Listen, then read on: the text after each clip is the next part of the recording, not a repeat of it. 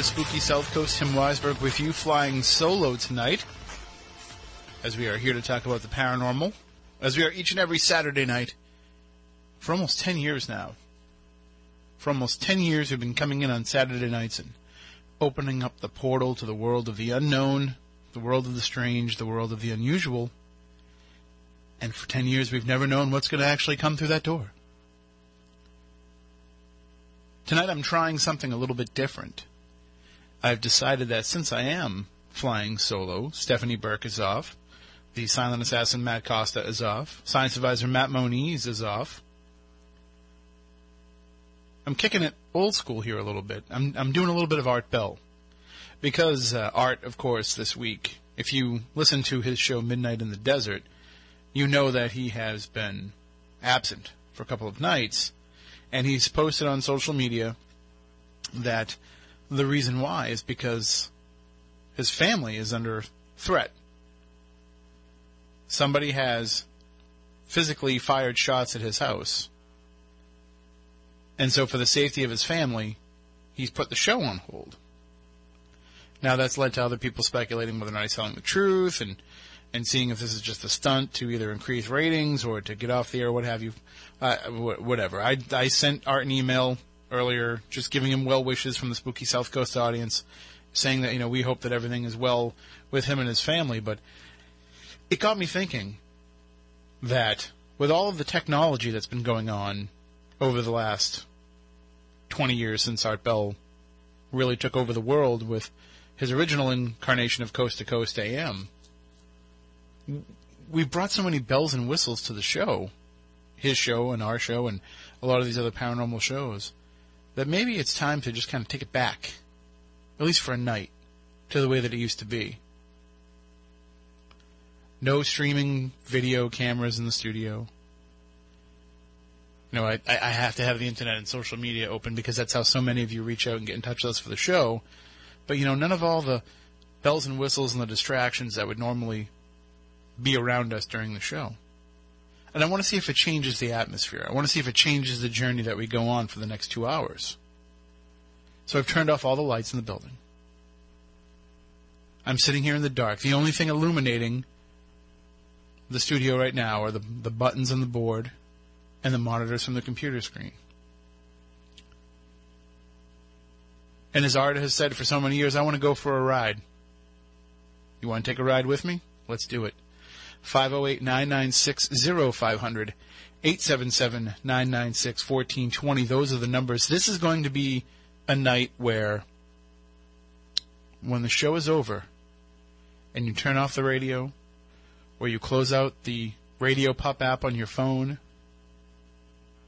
when you shut down the computer and end the stream from WBSM.com or SpookySouthCoast.com, however you are listening to the show tonight. I want it to be a night that when you turn the radio off, it's going to take you a little while to fall asleep. Maybe it's because you're thinking. Maybe it's because whatever we discuss keeps the wheels turning in your mind. Maybe it's because some of the things that we talk about make you afraid to close your eyes, make you afraid to turn off the lights, make you afraid to go to sleep. That's what I want to do tonight. And I think that we can get there. I think we can get to that point in the journey tonight because the way that we've approached Spooky South Coast since day one, even before the show even aired the very first episode, which, by the way, if you've never listened to, you can get all of the every single episode for the last 10 years. They're all available on our archives free of charge. But if you go back and listen, to that first episode, there's a very big difference. There's an undeniable energy, that's for sure. But it was overwhelming at times. And if you go back and listen all the way to that very first show, even before that was on, there were newspaper articles about the impending debut of the show. Myself and Matt Costa, we had an approach in mind of how we wanted to handle the discussions on Spooky South Coast. We had a rule of thumb. if you don't take it seriously enough, nobody's going to believe you. But if you take it too seriously, they're going to think you're nuts. And nobody's going to believe you. So we've always toed that line. We've always walked it down that path.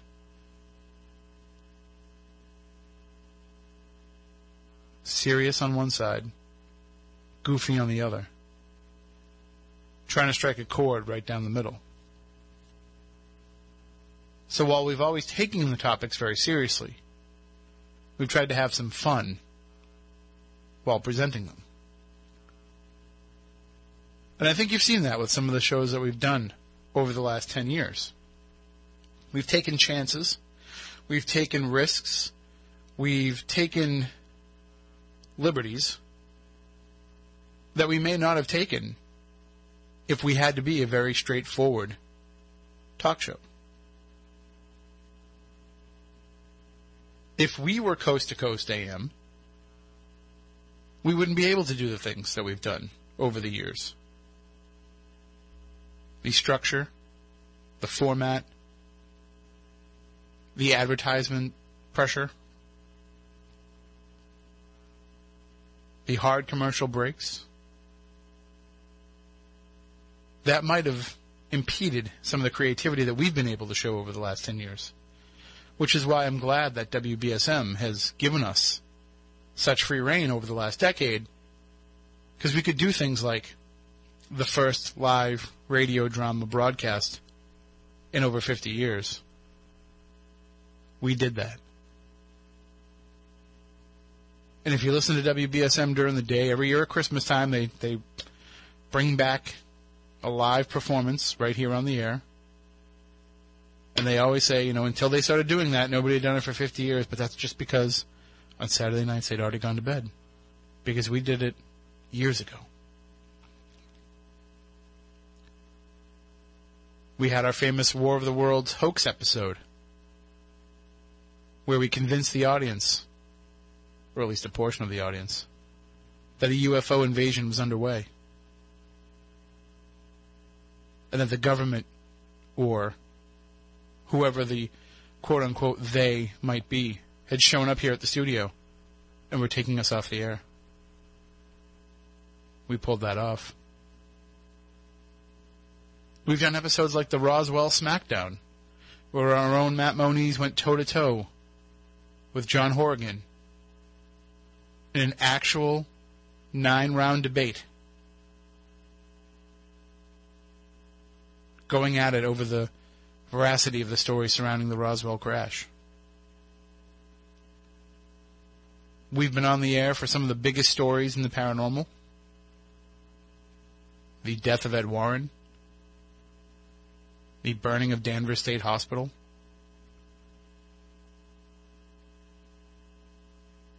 We were there. We were on the air for those events.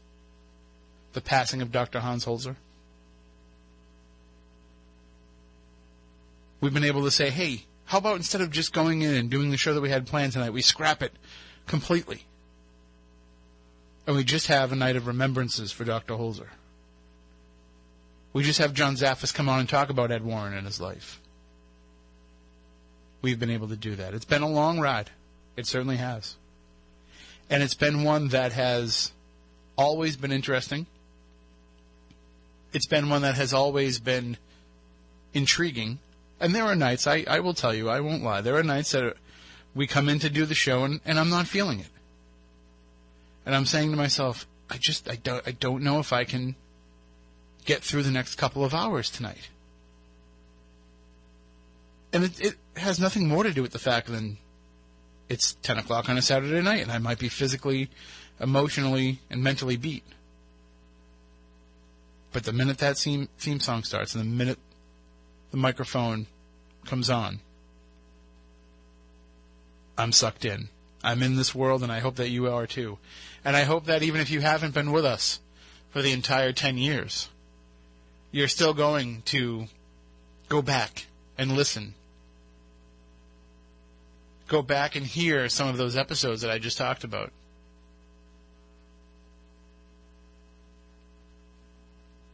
because they're there. They're there. They're free. They're all there for you to test out and see what you like best. You don't have to listen to the whole thing, but just see where we progressed along that journey. And I've been thinking, how do we celebrate our 10th anniversary? I've been thinking, how do we properly reflect back on 10 years? Do we do a clip show where we come in and we talk about some of the best guests that we've ever had? Where we talk about some of the most interesting moments that we've ever had? Do we play little bits and pieces of some of the, the most interesting interviews over the last decade? Do we sit here and have a big two hour show of self congratulations where we bring in a birthday cake and we have some of our favorite guests of all time call in and wish us happy birthday? Do we do that? Or do we do kind of what we normally do? What Spooky South Coast always does? Do we just come in and talk about the paranormal like it's any other Saturday night? Still working on that and willing to take your suggestions. You can email us spookycrew at spookysouthcoast.com or you can find us on Twitter at spookysc. And by the way, tonight during the show, if you would like to join in the conversation on Twitter, you can use the hashtag SpookyLive. And then you can follow along with that in your Twitter so that if you want to see all of the tweets, you know, just do a search for all these spooky live hashtags. And then we can see them. I can see them. I say we. That's because we're all in this together. But tonight it's going to be a journey. It's going to be a trip. It's going to be a ride. I'll steer the ship but I'd like you to come along for company. 508 996 0500. 877 996 1420. And I want to put a focus tonight on something. I had the chance this week to go in and film an episode of a cable access program that films in Taunton. It's called FYI and they film it in Taunton, Massachusetts, at a beautiful studio. They have a fantastic studio there, and the set for the program was better quality than some of the sets I've been on for for major channels and, and networks over broadcast television. And so we went and we filmed this. It airs on something like 15 different cable systems and online. So I'll let you know when it when it's up and available. But as I'm sitting there, they're asking me questions about the paranormal, and I'm, it's kind of rolling around in my mind at the same time that we've gotten away from so much of this part of the discussion. That 10 years now of doing this program, we have taken for granted the fact that there are people listening to the show for the first time. And we've talked to the audience as if they've been right along with us every single week for the last decade, when in actuality, there's new people following along each week, and there's new people coming in to the world of the paranormal each week. There's people who have never discussed this, never listened to a talk show discussing it. Some people who have never even watched a, a paranormal television program. They might even just be flipping through the radio dial and they come across a, a voice that, you know, they say, "Hey, what? What's this weird guy talking about?" And then they stick around, and next thing you know, hopefully they're hooked. So a lot of the questions that they were asking me, because they're asking me very general questions for their audience and not for a paranormal audience, made me think that we're missing a lot of that. But we have to strike a balance. Just as I said, we have to strike that balance at the beginning of the, the show when we first started it in 2006, when we first had the first discussions in late 2005. We had to strike that balance between taking it seriously and taking it too seriously we're going to have to strike a balance going forward between putting on the show for the audience that's been with us forever and presenting it in a new and fresh way for those who are just coming on board for the first time. And it's a challenge. It really is. I've always looked at this show more as like a television program. And maybe that's why we incorporated Spooky TV as part of it to kind of give that visual aspect as well, but I've always looked at it as being like a TV series. When you sit down on a lazy Sunday afternoon, no football on. You open up Netflix and you say, Joe, I always wanted to watch that show. And now they have it up here and I can start all the way at the beginning. And you turn on season one, episode one, and you proceed to watch every episode from start to finish. Obviously not all in one sitting, unless you're me. But you're having that chronological approach to the story. And you're getting everything along the way, and you're not missing anything. You're not picking up bits and pieces of story. You're getting the entire story. So I've always looked at this show as being kind of the the same way that we've put it on over the years, is the way that the audience has consumed it. Season one, episode one, going in chronological order. And that's not really the way that it works. That's how my mind works because I can't I can't just start watching a show in season three. You know, all of uh, all of my friends are hugely into Doctor Who, and some of them have just decided on a Saturday night tonight I'm going to start watching Doctor Who, and they watch that episode, and then they watch the episodes after. Then maybe they catch a repeat here and there, but they're just into it right at the current point in the storyline. But when I decided I wanted to watch Doctor Who, I had to go all the way back to 1964. Downloading whole seasons from the internet. Don't ask me where I got them. It wasn't always legal. And watching season one, episode one. And going in chronological order. And when I first hit the point where I couldn't find an episode because it was missing, which a lot of those early Doctor Who's, they are missing and people have painstakingly recreated them with the original BBC audio tracks and still photos from the production.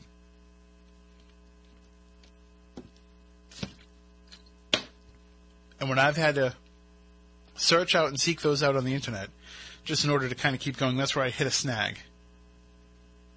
And I tried. I tried going back to the revival, starting with Christopher Le- Christopher Eccleston, and started to watch them, those in order. And I just I can't do it. I'm missing too much of the story. So not everybody has to consume this radio show that way, but I've always taken for granted that people have. Which is why we just jump into an episode of a show, say talking about electronic voice phenomena and different theories around it without taking a step back and explaining to the audience exactly what it is. So you may find that there is a lot more of that coming up in year 10 of the show. And those of you who have been around for a while, and those of you who are in the paranormal field, and those of you who know all of this, we're going to make sure that we keep it very simple and not drone on about the basics. But we will start refreshing on a lot of this stuff. And that will also leave the door open to debate because the same definitions that we had for a lot of these things 10 years ago might not be exactly the same now. And they shouldn't be exactly the same now.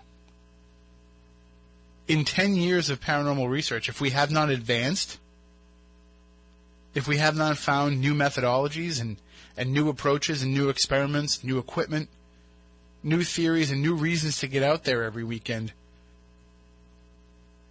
then why are we still doing it? Why are we still doing it? I'm trying to think back to other points in my life. If there's anything that I would ever have chased for 10 years, if there's anything that I ever would let slip through my fingers for a decade, be so close, but not be able to get it. And the only thing I can think of is beating Super Mario Brothers 2.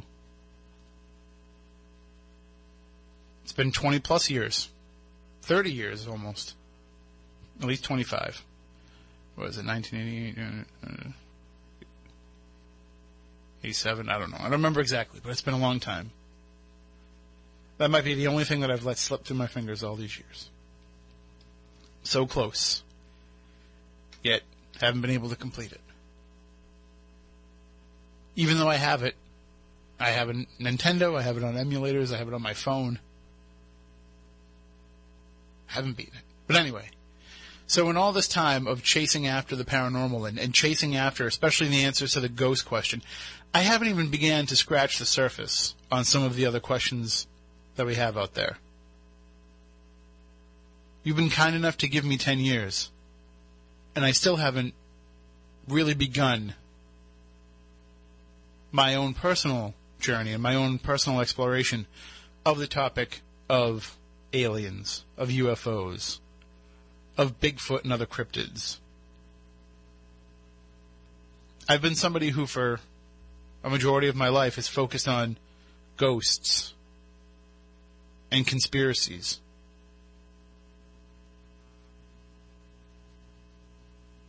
Those are my areas of interest, my areas of expertise, but I'm still trying to make the connections between those and other aspects of the paranormal.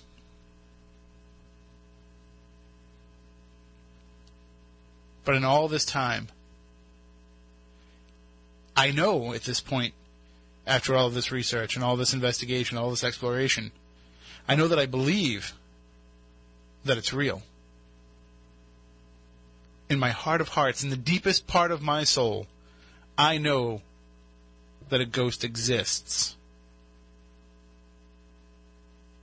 But I still don't know what it is. And I still don't know how to properly convey to somebody else what it is.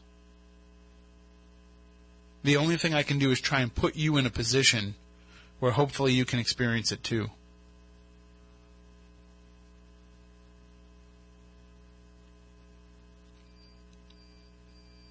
There's there's my beep. So when we're trying to find these answers, when we're trying to dig deeper into the idea, it has to be a collective journey. And one of the questions they asked me on FYI is how everybody works together on this. How everybody who goes up, because they didn't even realize that there were teams and investigators, individuals and organizations that spend their free time traveling around and searching for the existence of ghosts. This was a completely new concept for them. This was something that they couldn't wrap their heads around. That they, people actually do that. People actually go out there and and put themselves directly in the way of the paranormal like that. And I said, well, yes. And to me, it seems like such a mundane thing at this point because almost everybody I know is a paranormal investigator. But they asked me the question, they said, how do they all work together then? If they're all over the country, all over the world, using different methodologies and different equipment, how do they work together and share this data, share these experiences, share this research? And I said, you know what the problem is that a lot of them don't and I told them that's a, an episode for a, a, whole different time because we have to get into all of the, the interpersonal dynamics, the politics, all that stuff, and how that all breaks down. Then they asked me the next question Why? And that's been digging at my brain a little bit for the last couple of days. Why? Why, if we have all these people going out and having these experiences every night of the week, why is it that we've been unable to connect all the dots together?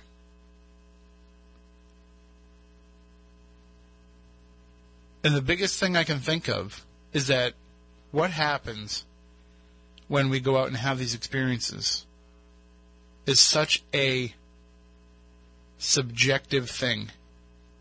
Such a personal thing. And maybe it's supposed to be a personal thing. That it's a, a, a ghostly experience is such a moment that's meant for you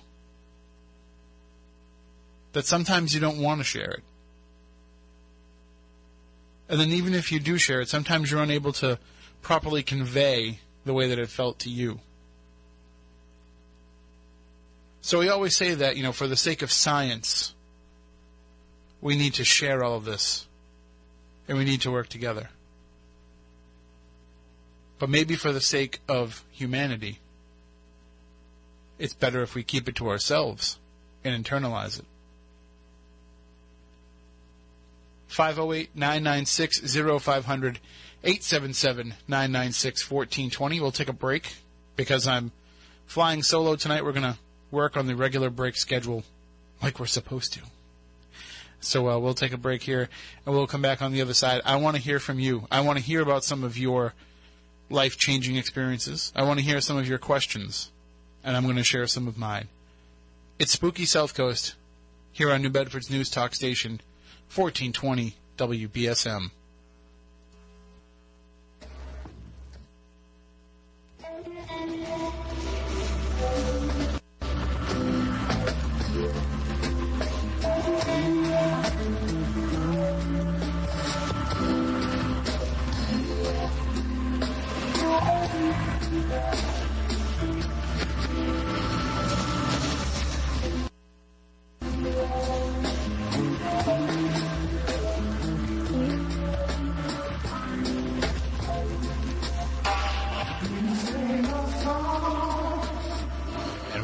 To Spooky South Coast. Tim Weisberg with you.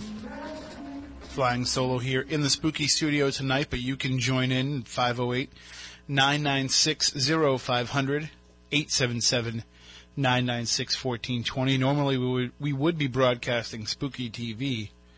You'd be able to see everything going on in the studio, but tonight I'm sitting here in the dark. Tonight I'm going old school Art Bell style. We're keeping it simple. We're keeping it spooky.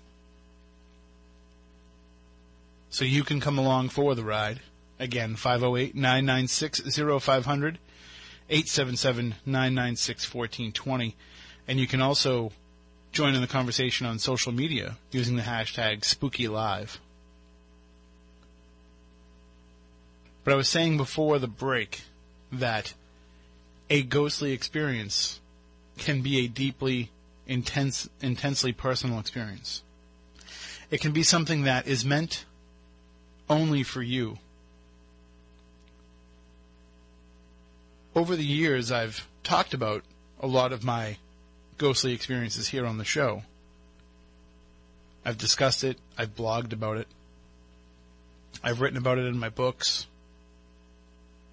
I've shared it on other people's podcasts and radio shows. I've shared it on television. Because for me, it hasn't always been a personal experience. For me, sometimes it was something that I felt I was experiencing because I was supposed to tell other people about it. Rightly or wrongly, sitting in this chair and sitting behind this microphone, people trust me. Now, I would hope that you trust me because for 10 years I haven't let you down. You shouldn't just blind me, blindly trust me because I'm, I'm on the radio. But in that time, people have come to trust me and, and believe me and will take the stories that I tell them at face value. So that was part of my reasoning for sharing those stories with you. But for other people, you hear it all the time, and I, I hear it all the time. One on one in person, they'll tell me a story and they'll say, just don't don't repeat that on the air or, or don't write about that because I want that to be my story. I'm just telling you because I needed to tell somebody else.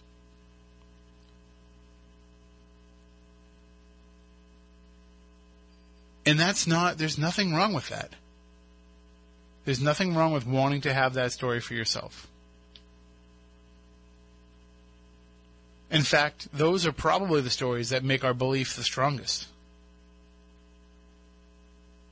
Those are the stories that make you keep chasing after it and having it happen again. 508 996 0500 877 996 1420. Good evening. You're first on Spooky South Coast. How are you? All right. How are you doing? I'm spooktacular. Well, that's good to hear. Um, I had a question for you. I'd called a couple of weeks ago and I'd mentioned something about past lives and all Mm-hmm. that stuff, but don't have to get into that right away.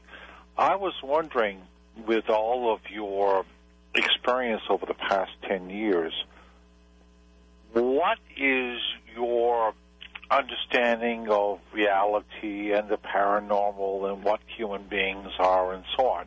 And how did that change over the past 10 years, given your investigations and the other things that you've come across over that time period? Well, one thing I've learned for, first and foremost, more than anything, is that as much as we have advanced in our knowledge of, of who we are and and what kind of mastery we might feel we have over the world, there's a lot of things that are out there that we're not even attempting to perceive and attempting to measure. And that once we do, we would realize how infinitely small we are. And, and we always say that, you know, we need science to pursue the world of the paranormal because it's the next great frontier for them to explore. But I think part of the reason why we don't explore that is because when we keep things limited to the physical world, we can say to ourselves that we are, you know, the alpha beings here, that we are the, the top of the food chain, so to speak, even though I know that there's, you know, other things that would eat us. But, you know, we're kind of the top of the pecking order when it comes to uh, the ability to uh, outthink and, and outreason the other creatures on Earth. But when you start opening up this world to having infinite layers that we can't see, that we can't perceive, and that we can't measure by our understanding of physics, it takes us all the way back to being small and wandering around in the dark again. So that's probably the biggest thing that I've learned is that there's a lot more uh, out there than than we've had an understanding of. But it, it's it's made me, for one thing, it's made me more understanding and more tolerant of other people's belief sets when I never really was before. Because I don't have a belief set. I didn't come into this with any type of even spiritual or religious belief. But now I can kind of understand where people develop those because when this stuff happens to you, it is life changing. Oh yeah. No, I know that. For example, if I've come across things such as, um, oh heck, you uh, you can go on YouTube or whatever, and you can find videos for everything. Mm-hmm. And for example, there are people out there who will say that Bigfoot or UFOs are demonic manifestations or whatever, and which I happen to be slightly skeptical of as far as that goes. But if you come in with a particular mindset, that it can skew your investigation as far as that goes. One, it can tilt it one way or the other because it you get into uh, you see the things that confirm your viewpoint, and you don't see the things that throw it off. We call it confirmation bias, where Right. you're you're going into it automatically. You know, I mean, you should be going in with a theory anyway. You should at least have some sort of operational understanding of what it is that you're looking for, but you can't let that theory uh, dictate what it is that you're finding. And that's what ends up happening with a lot of these investigative teams that are out there because they're not trained scientists. They're people who just learned how to hunt ghosts by watching TV or reading a book or, or seeing somebody else do it incorrectly. So they're walking into it with the idea of saying, you know, this place is haunted. We're going to find the ghosts. When in actuality, what you should be saying is, you know, let's go in here and, and see what's happening uh-huh. and see how that fits into our understanding of, of, of what the world is. Yeah, because you might run into a phenomenon in an old building or whatever else and find out that you have something like infrasonic sound that's stimulating people in a way that makes them feel scared or something like that. It has nothing to do with the with the paranormal at all. Um, what is your, given your experience, what is your current theory that you go in with as far as when you're looking at a paranormal investigation in a new site or whatever? How do you approach that? when I go into it, my uh, my idea is to take the stories that I've heard and the experiences that people have had there, and use that as kind of the basis of going in and trying to have a similar experience. Uh-huh. When things start to happen and it, it seems like it's a mundane repeating of, of everything that has already happened before, you know, that does kind of set off a red flag to me of maybe there is certainly a, a wor- you know, an earthly, a, a non-paranormal explanation for it. Uh-huh. But when I can go in there and, and, and add to that narrative, you know, that only helps, in my mind, expand more about what's going on and draw in more interest and draw in hopefully more research. So I go into it with a theory, and my my basic fundamental theory is that this stuff happens everywhere, and that certain places just have a better uh, number of factors for us to perceive it. And so I'm going in there trying to find those factors so that eventually I can connect all those dots and say to somebody, okay, you live in this type of house with this type of stuff going on, this type of foundation, running water through the backyard, all that. Okay, now try this and I bet you you'll have a paranormal experience. You know, that's what I'm hoping I can eventually do. But I've actually gotten past the point where I need to prove anything to myself anymore and I'm just bringing other people along for the ride. Mm-hmm. What is your current best understanding of what a ghost actually is? Or if there's more than one variety, what the what those varieties are. My basic theory is that it is just the remaining energy of a person that existed. That it doesn't have to necessarily be a soul because it doesn't have to have unfinished business. It doesn't have to have a personal connection to another person here. You know, there's there's no uh, reason like that for it to still exist. I think that what it is is it's the energy that comprises us. And as the first law of thermodynamics tells us, energy cannot be created or destroyed, it can only change.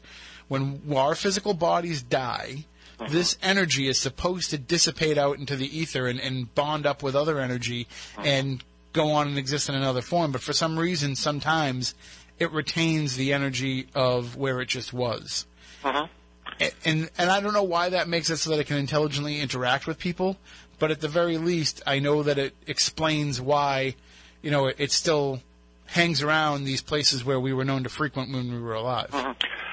Are you familiar with the old Egyptian concept of seven souls?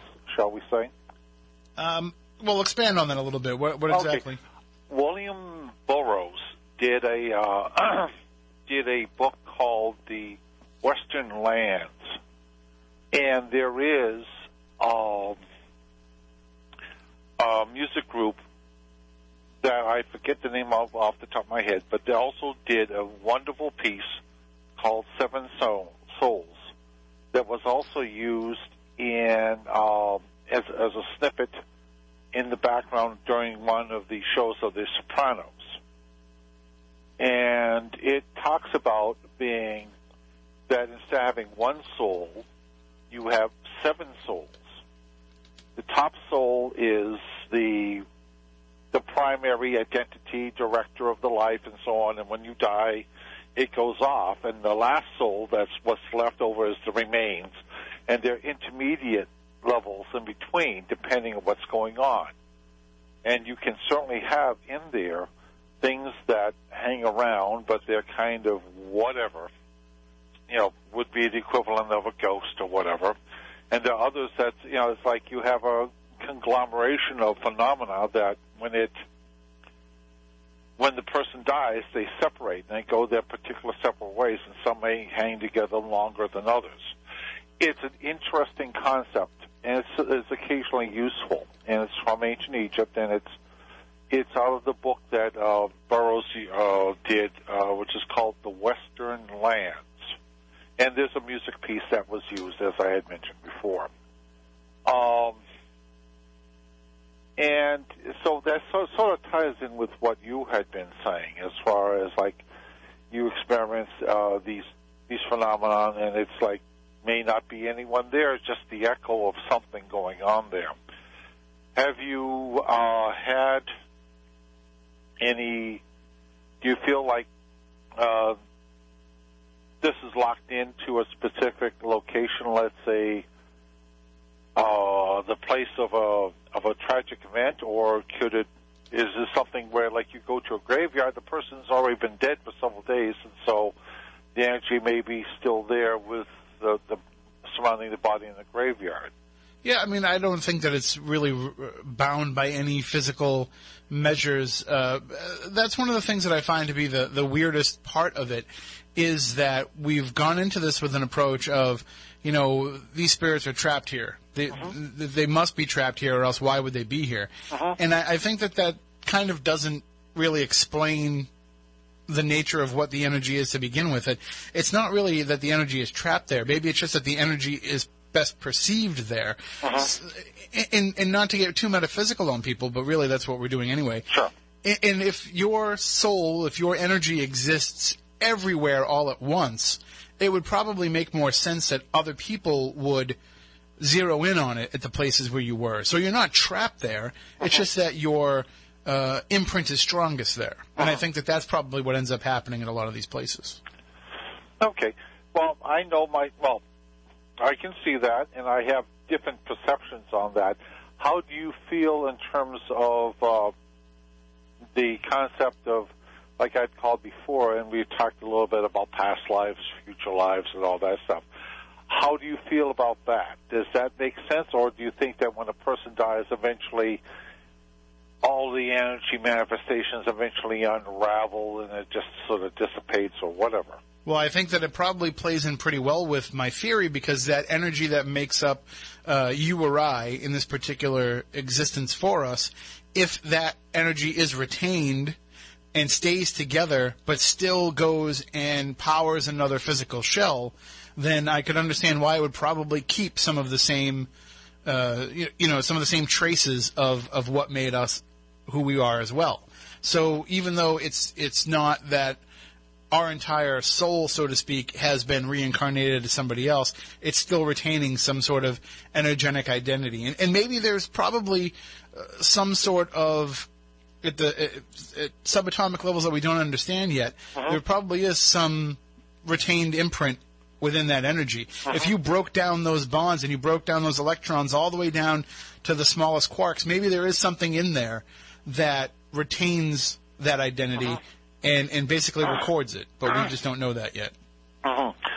My particular personal opinion is that uh, ultimately what you call the spirit or the soul or whatever label you want to place on there is ultimately not matter, not energy, not space, and or not time. It's sort of like uh, you could say a visitor from another universe type of thing Hmm. And that it interacts with this current universe just as much as, let's say, if I put my finger into a pool of water, I can see the ripples, which would be the physical universe type of thing.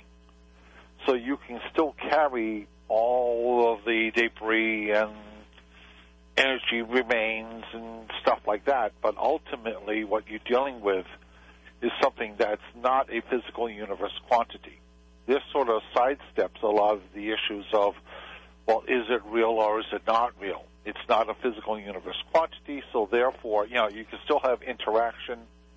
You can still have a lot of, uh, how shall we say, you know, the various manifestations that you have, because you can communicate with the universe in many different ways. But it's just one of those things of, you know, it doesn't have to be a physical universe thing as far as that goes. Well, definitely some great points to ponder. We are just about up against the news break, but I thank you very much for the call.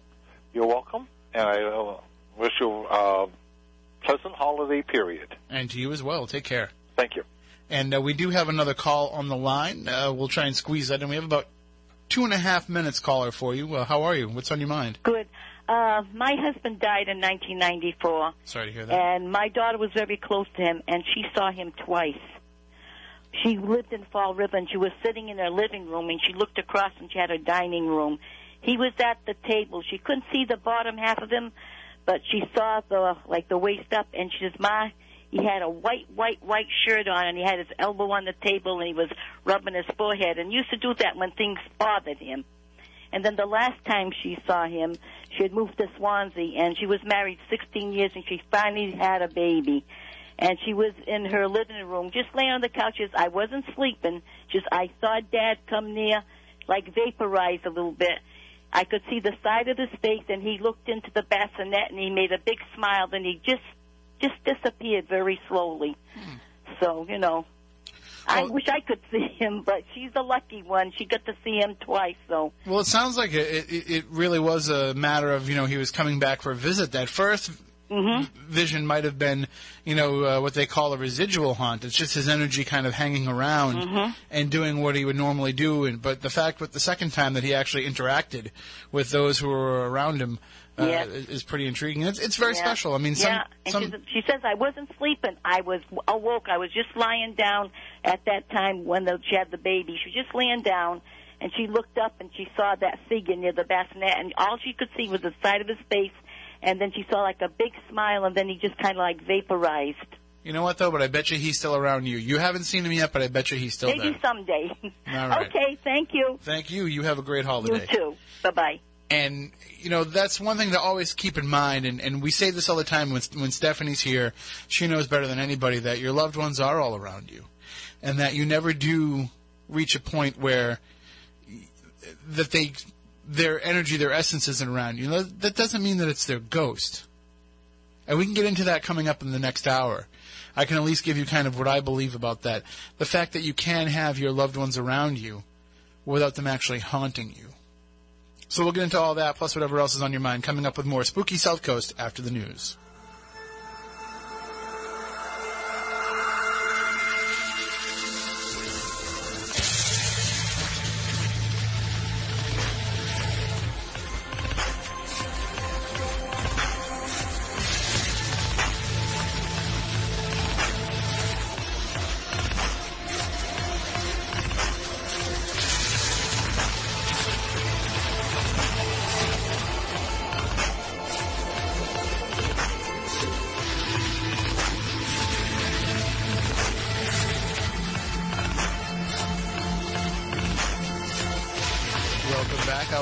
Two of Spooky South Coast. Tim Weisberg with you. Manning the ship alone tonight here in the Spooky Studio. It's just myself, and I'm sitting here in the dark, kicking it old school style, just like the way Art used to do his show. And speaking of Art Bell, we are on the Dark Matter Radio Network as well as broadcasting live on WBSM and on Spooky TV usually at SpookySouthCoast.com, but no Spooky TV tonight because I'm sitting here in the dark by myself. And all you would see is the glow of the buttons on the board in front of me and the the light coming off the monitors, which is all that I can see tonight as I talk to you about the paranormal. And we will get right back into it coming up in just a moment, but I want to let everybody know about a pretty cool thing that's happening next weekend right here on the South Coast. For those of you who don't know, Amy Bruni, you know her from Ghost Hunters, you know her from years of being a paranormal investigator. She has a company called Strange Escapes, which takes people on haunted holidays all around the country. And Strange Escapes is actually headquartered right in New Bedford, Massachusetts. In the haunted Edward Haskell house. Well, coming up this weekend, no, next weekend, December 19th and 20th, it's a Christmas mixer you'll actually look forward to attending. Because it's going to be the Ghosts of Christmas Past with Amy Bruni and her very special guest, Chip Coffey. They're having two sessions again, December 19th and 20th. Each session is limited to just 15 people and will be hosted in the haunted Edward Haskell house, which is the home to Strange Escapes. You'll hear stories of Chip and Amy's experiences over the years, plus gain insight on Chip's psychic abilities and how he realized he had a gift. This includes your chance to get photos taken, autographs signed, and light refreshments will also be included as well. But if you want to get your tickets, you have to act fast because they're going quickly and there might not be any left if you try to wait until next weekend in order to get your tickets. So you have to do so now. Uh, there's going to be, again, two sessions each night. The first session on December 19th from 6 to 7.30, the second from 8 to 9.30, and then on the 20th, the same thing, 6 to 7.30, and then 8 to 9.30 and it's located right here in New Bedford, Massachusetts. There's hotels nearby, there's airports nearby, so if you want to come out and hang out with Amy and Chip, you can get here pretty simply. Uh, it does not include a paranormal investigation, and does n- it's not a psychic reading. Just so you know that. It's your chance to learn about those abilities, and your chance to learn about their experiences and hear some of their stories. But it's not going to be an actual investigation or an actual reading. But if you want to get your tickets again, just go to strange-escapes.com if you would like to take part. And you can find all the information about how to purchase your tickets there as well. And if you do go, let us know what you think because Amy does a lot of great workshops over there at her office, and uh, and of course it's great for the local people here because it's a place where you can go and learn about the paranormal right here in your own backyard. And speaking of learning about the paranormal and doing so here in your own backyard, we talked about uh, in the last hour. We were discussing some theories on what ghosts are, and I had mentioned to the caller that ghosts aren't always. I'm sorry that the loved ones who are always around us are not always around us in the form of ghosts, if that makes any sense. Sometimes their energy and their essence is just around us without the ability or even the need to physically interact with us or our environment. Someone was telling me earlier this week about a ghost they had in their house for the longest time that would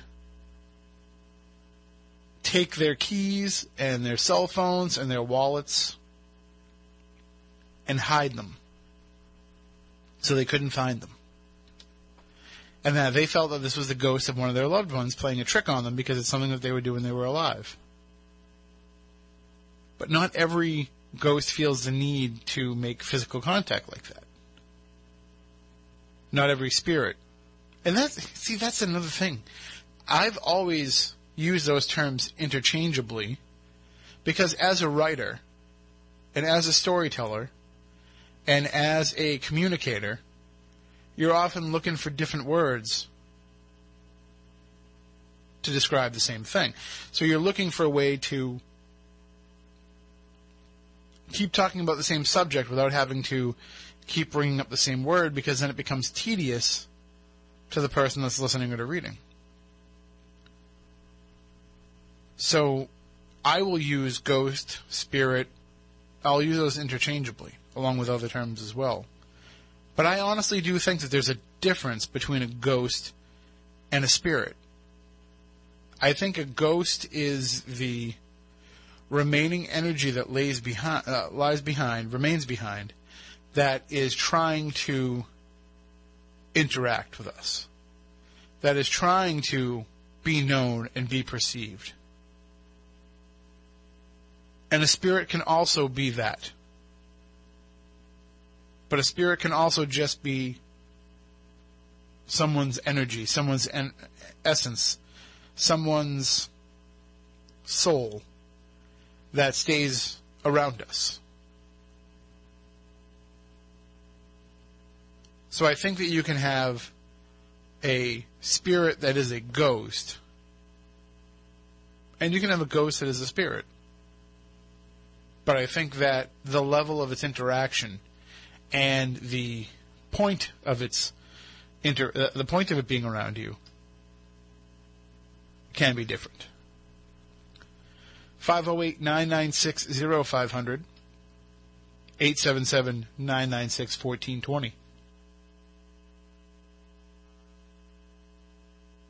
I'd like to know what your thoughts are on that, uh, as well as anything else you would like to discuss in the world of the paranormal. And this is one of those nights where pretty much anything is on the table. Any theory you want to bring up there. And the caller in the last hour had mentioned uh, that there's different theories out there for a lot of things. Some people feel he used the example of, you know, uh, UFOs or Bigfoot or whatever being alien, uh, being demonic entities. And that was one of the questions that came up when I was doing that FYI show, the, the cable access show, this past week, is they asked about the reality of demons. And that if you encounter a negative spirit, does that mean that you are encountering a demon? And I know that sitting here in the dark, I don't want to go down the path of talking about the demonic realm. Especially here, because I will tell all of you out there, if you're not already aware of this, this studio is haunted. Not the studio itself per se, because I've never had anything happen here in the studio around these microphones. But the building is haunted.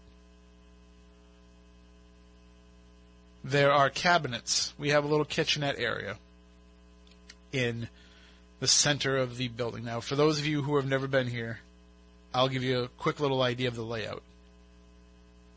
WBSM and our sister station on the FM dial, Fun 107, we share this space. There are two studios at either end of the building, and then there's all the offices. There's offices for the DJs and the hosts, offices for the salespeople, uh, for all of the uh, did, for the digital side of things. There's a newsroom for the news organization, you know, for the news uh, aspect of the organization.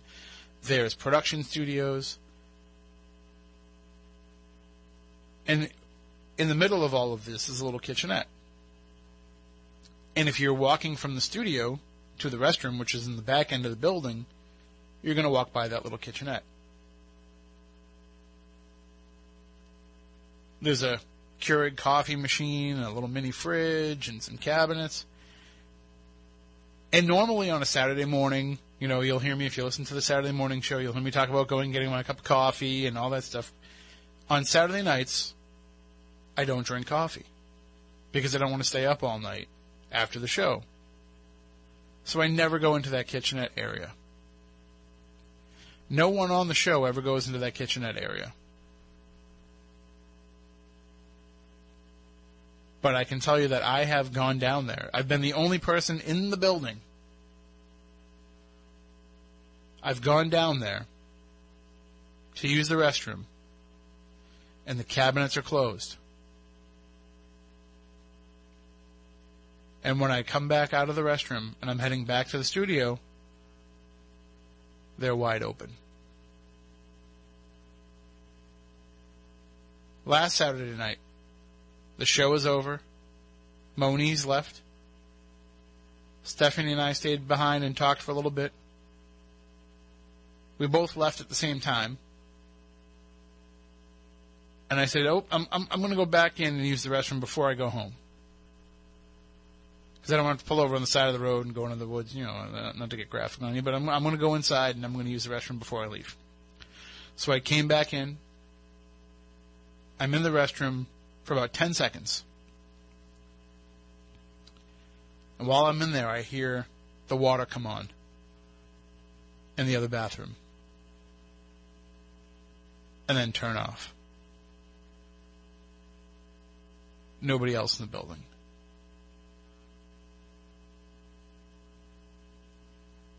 Stephanie and I have been here in the studio before. Now, it's not uncommon that when we are here in the studio, because eh, we stay around, we talk, I, I work on the podcast, uploading things, trying to upload YouTube videos. I do all of that uh, after the show, usually. And I know I'm a couple weeks behind on the podcast, but I'm going to get those caught up. And so we'll be sitting here in the studio talking, and we usually have the door closed to the hallway on multiple occasions. It's, it's not uncommon, by the way, for some of the other people who work in the building to come in on a Saturday night and do some production work. One one person in particular, you know, they have another job, they work night shifts, so they'll come in and they'll do their stuff after that. But when somebody comes in you can hear them. You hear the door open. You, there's there's multiple doors to get back here, and you hear them all open. And you'll see we're sitting in front of a big glass window, so we see everybody that pulls into the parking lot. And usually, if it's Dave, he'll walk in. He'll, you'll hear the door open and close. You'll hear the second door open and close. He'll walk by. He'll wave. He'll say hello and then he'll walk into the production room, which is the production booth. It's right next to the studio. There's a glass wall between this studio and the production booth. The light will come on, and we'll see that he's in there. We say, "Oh, Dave's in here doing some of his work." On this particular night, one I mean, it's happened multiple times where we have had our door closed, but we can see in the glass of our door a figure walking by we have seen on more than one occasion with the door wide open a figure walking by. On one particular night, we saw a figure walk by the door, a shadow figure walk by the door, and then the automatic light came on in the production booth, and nobody was there.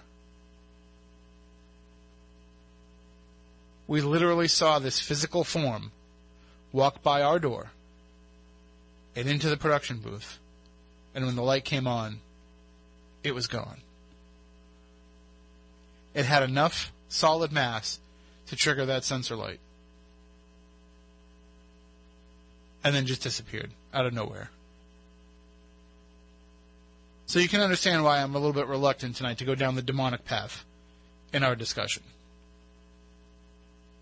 But the question was asked of me nonetheless about these negative entities that people encounter. And my response was that, listen, not every person is a good person. So then, not every ghost is going to be a good ghost. Not every spirit that you encounter is going to be benevolent and want to reach out and communicate and interact. And if you ask it questions, give you a response.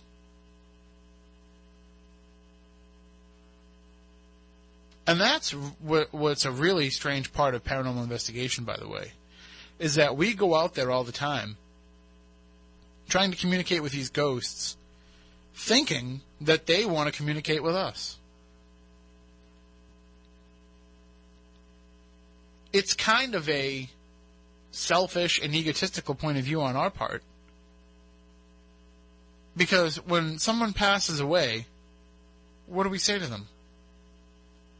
What's the sentiment that we give to all of those who are no longer with us? Rest in peace. So we want those who have passed on to rest in peace.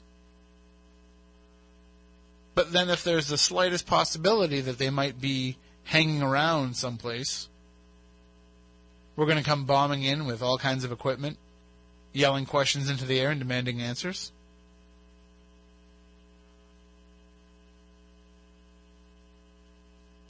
But the question still remains what do I think of those who encounter these negative entities? And so my answer was that, listen, I think a lot of times they're actually encountering formerly living people who just decide to not be nice, not to interact, not to help out, uh, to be combative, and to be negative. the more I think about it, if there are those entities out there who exist solely for the purpose of evil and solely to be negative, I don't know that the average run of the mill paranormal investigator or paranormal team is going to see that negativity right off the bat. Because wouldn't you want to give somebody a false sense of hope wouldn't wouldn't the, the definition of evil to be to suck them in and then turn the tables on them? Not just to be mean outright from the beginning.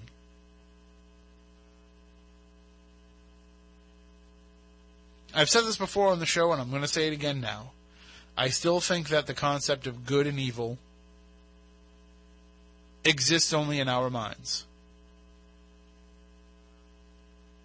and that when it does exist in our minds, it becomes a very subjective idea. What I think is evil might be different than what you think of e- as evil. There are agreed upon mores that are out there. But they're agreed upon based on the tenets of society that we have created ourselves. I don't think that if you go out into nature, I don't think there are evil bears, for example. I don't think there are, you know, there aren't evil deer walking around through the woods. They just exist, and they just are. And sometimes they might take action that is against another of their own kind. That doesn't make them evil. It probably makes them confused. Or it probably makes them surviving. We don't put that on them because we assume that they don't have reason.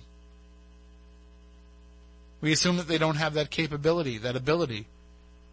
So if you can't reason, you can't be evil.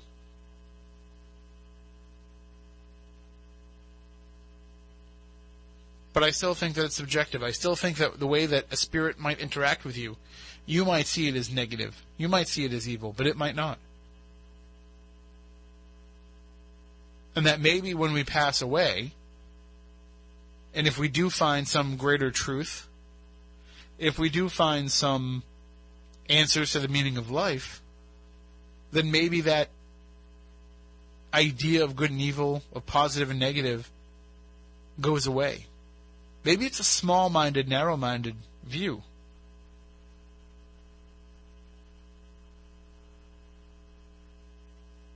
Maybe there's just such a thing as. I, I don't even know how to put it. But maybe there's just such a thing as just doing harm. Just doing something that ends up causing somebody else harm. And it doesn't have all this extra baggage attached to it. The same way uh, one dog will, will snipe at another dog when they're fighting over a bone. It's not evil. It's just getting your point across. But I think that the evil that we do when we're alive, in which we mean to hurt one another, is evil. But I have to imagine that has to go away when you evolve into a form in which you can no longer do harm to one another or feel harm. 508 996 0500 877 996 1420. We'll take a break and come back with more here on Spooky South.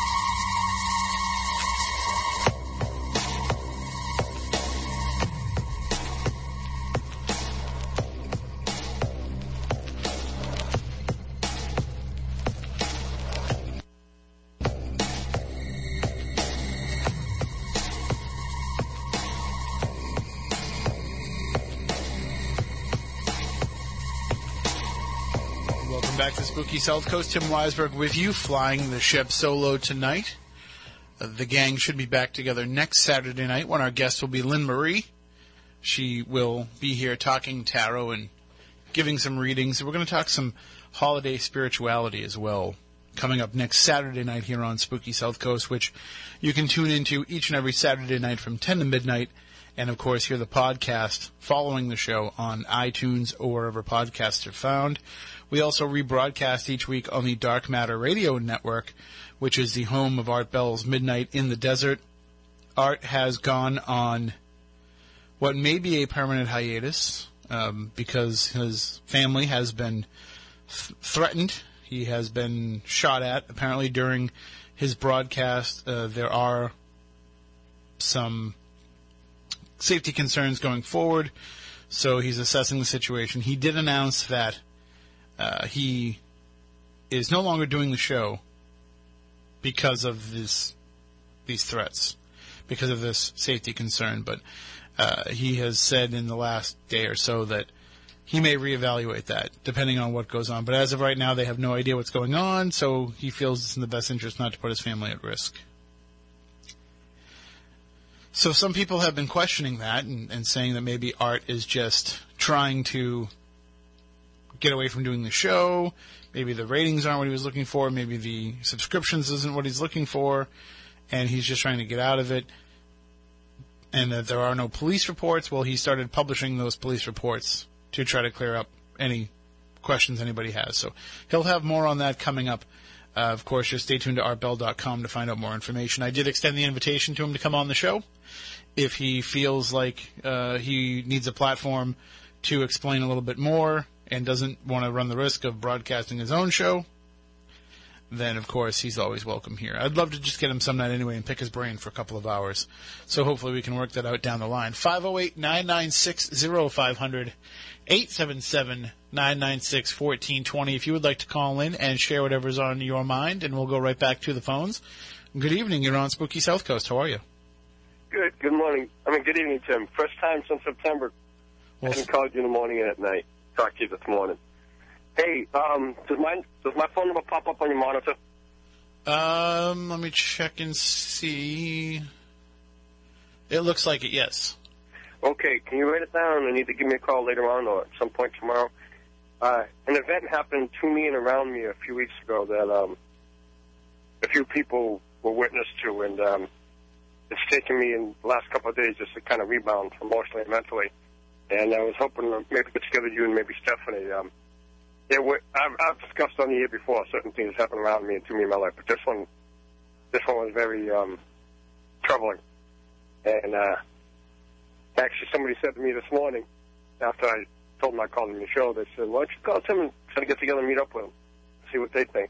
Um, it's happened around me before, but never to this level. Um, Hmm. Something very troubling, and um, it was almost like I, I kind of saw it coming.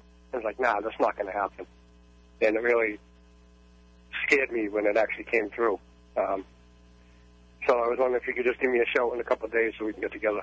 Yeah, I mean, even if you know how our schedules are, even if we can't work something out, we can always, you know, we can make sure that we find you the right help for sure. Because, uh, you, you know, you got to have people that you can trust when you want to share. Oh, absolutely. Like and. I've, I've through through the years, I've come to build build a good rapport with you guys, and uh, I've had friends of mine. It's kind of strange. I tell them all the time, just call in because they listen to me and they hear me all to say, "Hey, I haven't heard you on Tim's show in a long time. I haven't heard you in the morning show." So I get a lot of friends, and uh, so that's good. And I'm kind of back on the balance beam, as my friends would say it. I had other things going on in my life, but just and only the three people who knew kind of realized that, wow, because um, I like to consider myself a survivor and I've been through a lot in life. And for something that's thrown me to rock me for days at a time, um, it was definitely above above the average. But I'm kind of back on the balance beam and I'm grateful for it. know, well, certainly don't let anything knock you off. Uh, Oh no no no. and and I mean, when it's anything like that too, where you, you know it, it does shake you like that, it rocks you to like like that, you know, it, it can be very. It it makes you question everything. It makes you start from every moment of your day. It makes you question everything. Yeah, there, there was a. I mean, I've, I've been through a lot in my life. Like the last few years of physical and stuff, and um, I found my. There was a couple of days after this, I found myself thinking all kind of negative stuff, self-destructive things. Even thought about going out and partying and getting high and drinking again, and that ain't gonna do me no good. After my stroke about a year and a half ago, and um, but it's like, but I I have a support system, and I, I was reaching to people instead of isolating from. Because you get that, oh, I don't want to bring people down feeling hmm and that just adds to the depression and the negative thoughts. But um, so how's your family doing? Well, we're doing well. I mean, you know, uh, this time of year is always stressful for everybody, but uh, Hey, just about the time you got involved on a more steady level at the station, wasn't there a young lady on the 107 side? I think was it Cancer or something? She passed away suddenly.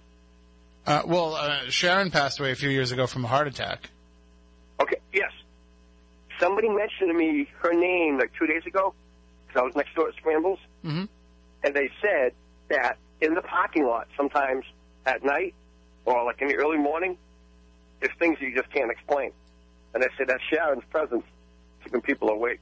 It could be. I mean, some people have speculated that it's her that's hanging around here. I don't want to suggest anything, Yeah, yeah, yeah. you know, because I don't want to upset any of the No, surviving no, no, family. no. but But I, I mean, and actually, it's in respect for it because sometimes it's a good spirit. It's not a negative thing. we have we've lost a few people here at the station uh, over the last few years, and and people who were associated with the station who have passed away.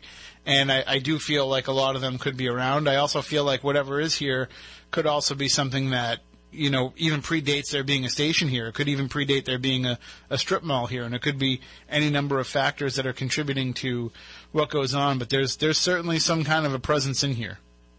Yeah, absolutely. Too, too, too many things happen and too many people wit- witness strange things. To, to that, to not look at that and say something's there. And I've had Well, people that work here that have told me, listen, I don't believe in the stuff that you guys talk about on Saturday nights, but I don't like to be here alone either. So what does that tell you? You know, means they're having something go on.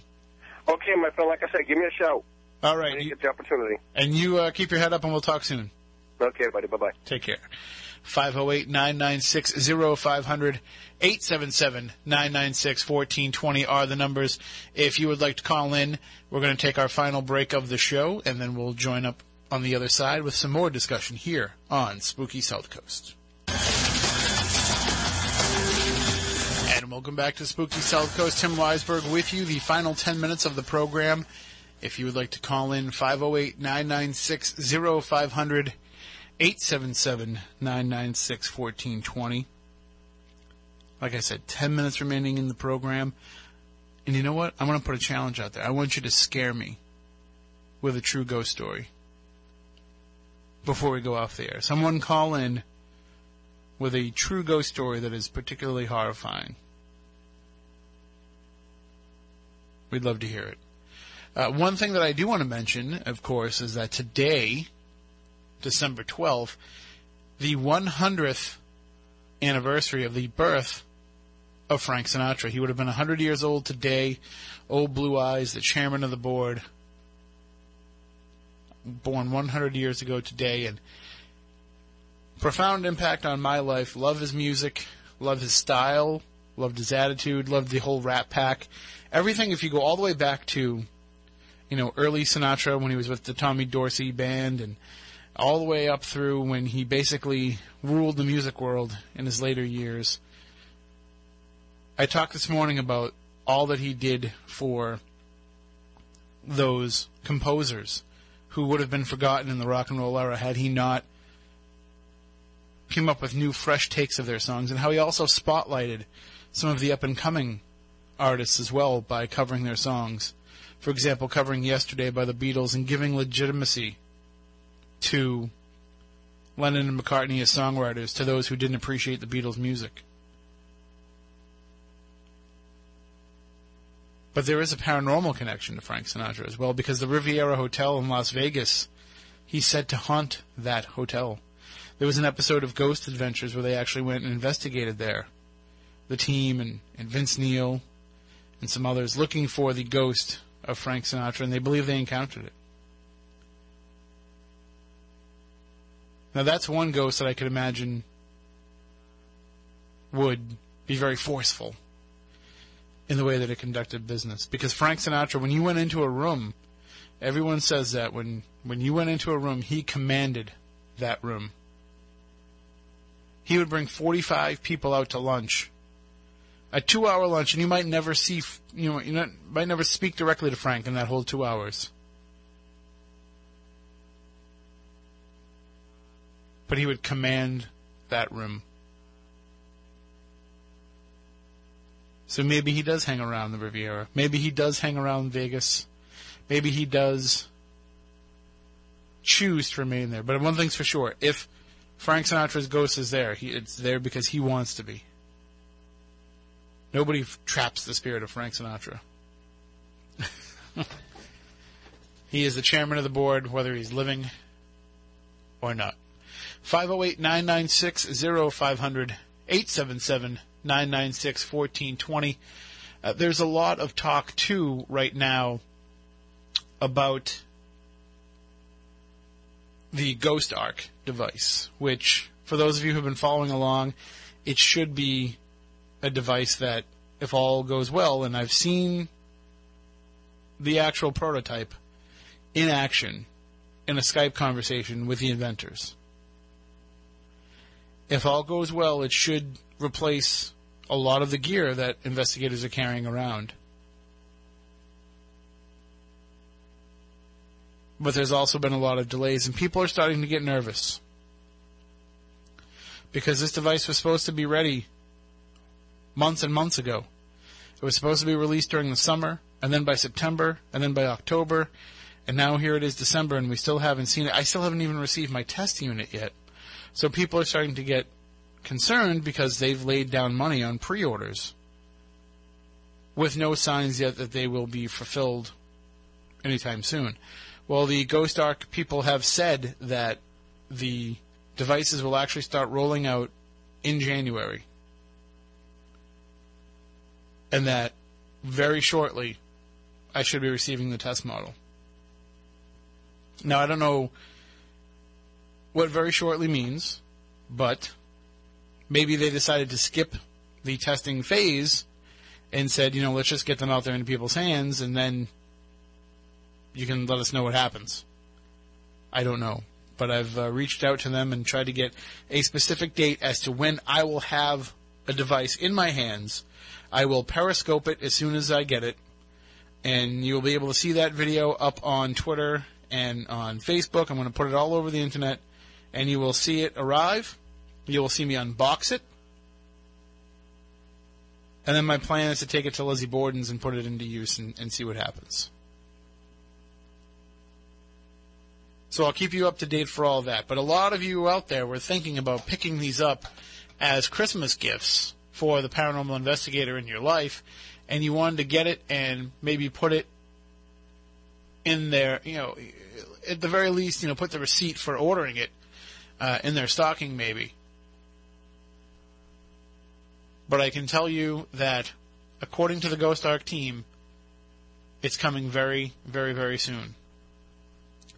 Now, plenty, en- plenty of you enough have felt that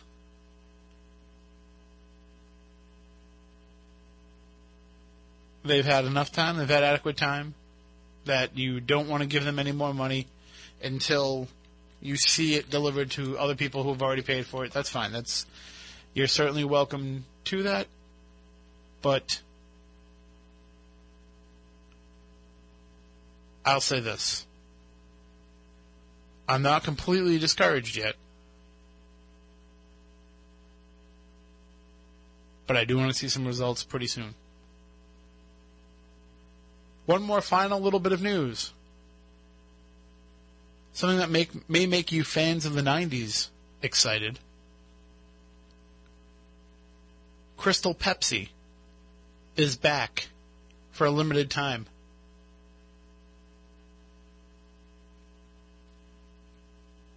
You have to be part of Pepsi's Pepsi Pass program in order to get it, but you earn points through this promotion.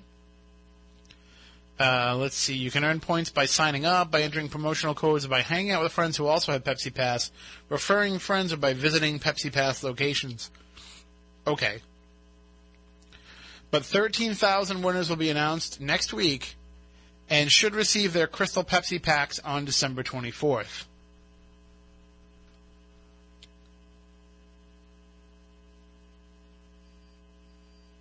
So, for those of you who are younger and never tried Crystal Pepsi, the idea behind it was that it was supposed to be just like Pepsi, only see through. And I don't know why in the 1990s we felt like this was revolutionary. But we liked our drinks clear in the 1990s. It was the era of the Clearly Canadian. It was the era of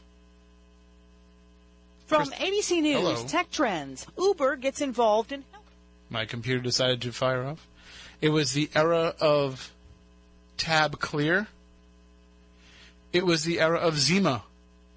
We liked our drinks clear in the 90s. But Crystal Pepsi did not taste like Pepsi. It tasted citrusy. And I didn't know anybody that liked it. And anybody who's pushing for it now is just pushing for it for nostalgic value more than anything. That being said, any of you out there who win the six pack, if you want to send me a bottle, I'd be cool with that. That about does it for this week's show. We'll be back next Saturday night with our guest Lynn Marie as we will be talking about tarot and Christmas spirituality and a variety of other topics as well. So we look forward to talking to you then. Remember, you can get a hold of us all week long. Spooky crew at spookysouthcoast.com or you can also uh, find us on Twitter at SpookySC. You can find me on Twitter at Tim Weisberg, and uh, that's a great way to reach out and interact with us as well. We'd love to hear who you are, where you listen from, and how you listen. So shout out to us uh, either on Twitter or send us an email and let us know. So until next week, then, for Matt, for Matt, for Chris, for Stephanie, I'm Tim, and we want you all to stay spooktacular.